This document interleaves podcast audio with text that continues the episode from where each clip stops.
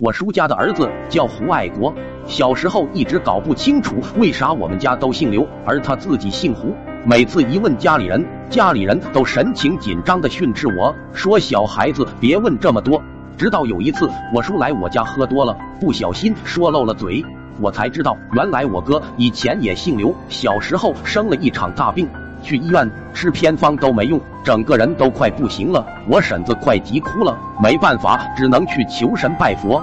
正好我们村有个道士懂这些，给我哥算了算，说这玩意改了名字就好了。我叔婶也是没办法，死马当活马医，听了道士的话，大张旗鼓，在家设供台，摆上鸡鸭，又叩又拜，弄了个仪式，改姓胡，跟狐仙一个姓，然后病就好了。这个供台一摆就是好几年。我小时候经常在那玩，之前一直以为供的是菩萨什么的，自打听说了这个事，我就不太敢去了。有一次大中午打那而过，听到里面稀稀疏疏的声音，稀里糊涂就过去了。结果进了门，发现供台上盘子里的鸡没了半拉。供台上的鸡鸭通常都是整只放的，等到肉干了就会撤下来换盘新的，少半只这种情况还从来没见过。我刚要过去看看，忽然就窜出一团黄毛，速度奇快，顺着房梁跑了。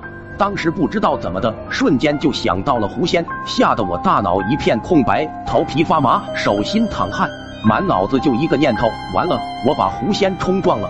腿软了好一会儿才缓过来，然后我就赶紧跑去找我叔，把这个事跟他说了。我叔听完后，好长时间都没说话，一直皱着眉，吧嗒吧嗒的抽旱烟。我在旁边急得都快哭了。之后还是他拉着我去找了村里道士。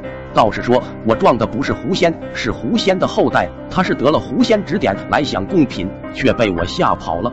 怕狐仙怪罪，只能由我每周亲手奉上一只鸡鸭到供台上，直到小狐狸修行为人。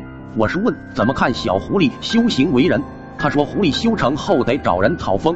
听老辈人讲故事，很早以前，山里人烟稀薄，阳气不集中，阴冷之气过重。传说那时的动物们往往容易成精，但是不管他们修炼多久，在成气候之前，都要经历个结束，或是向人讨封，得人肯定美言几句，才能升华为妖，再继续修炼。讨封一般是在乡村山林，他们会模仿人做一些动作，比如身体直立行走，穿衣戴帽。问路过的行人：“你说我像不像人？”过路人如果说像，封他做人，那么他修行为人会化为人身，还会给封之人诸多好处。如果说不像或是其他话，那他就会丧失百年修为，重新修行，还会给这个人带去诸多灾难。自那以后，我就每周都买了鸡鸭，亲手放在供台给小狐狸赔罪。每次过去撤换前，都得先敲敲门，提醒有人来了。然后等一会儿再进去，免得再撞上。每次进去后，我都能看见桌上鸡鸭被撕咬了大半，就这么持续了小半年。有一天，我敲完门，听里面没什么动静，就进去了。然后就看见一只浑身黄毛的尖嘴狐狸直立站在桌子前，两只脚像人一样行走，嘴里还叼着一块鸡肉。见人来了也不躲，大摇大摆走了两步。我害怕的要死，也不敢动，就站在那。然后他侧头看了我一眼，眼睛溜圆冒光似的。我猛地想到，这怕不是草风来的吧？我看着他，他也直直盯着我，我就硬着头皮哆哆嗦嗦的说了一句：“呵，可真像个人。”说完他就跑没影了。在之后好长一段时间，我送去的鸡鸭都没被动过，完完整整的送进去，完完整整的拿出来，大概这事就算完了。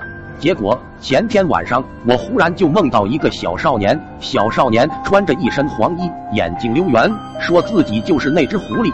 谢谢我一直给他送吃的，还封他做了回人。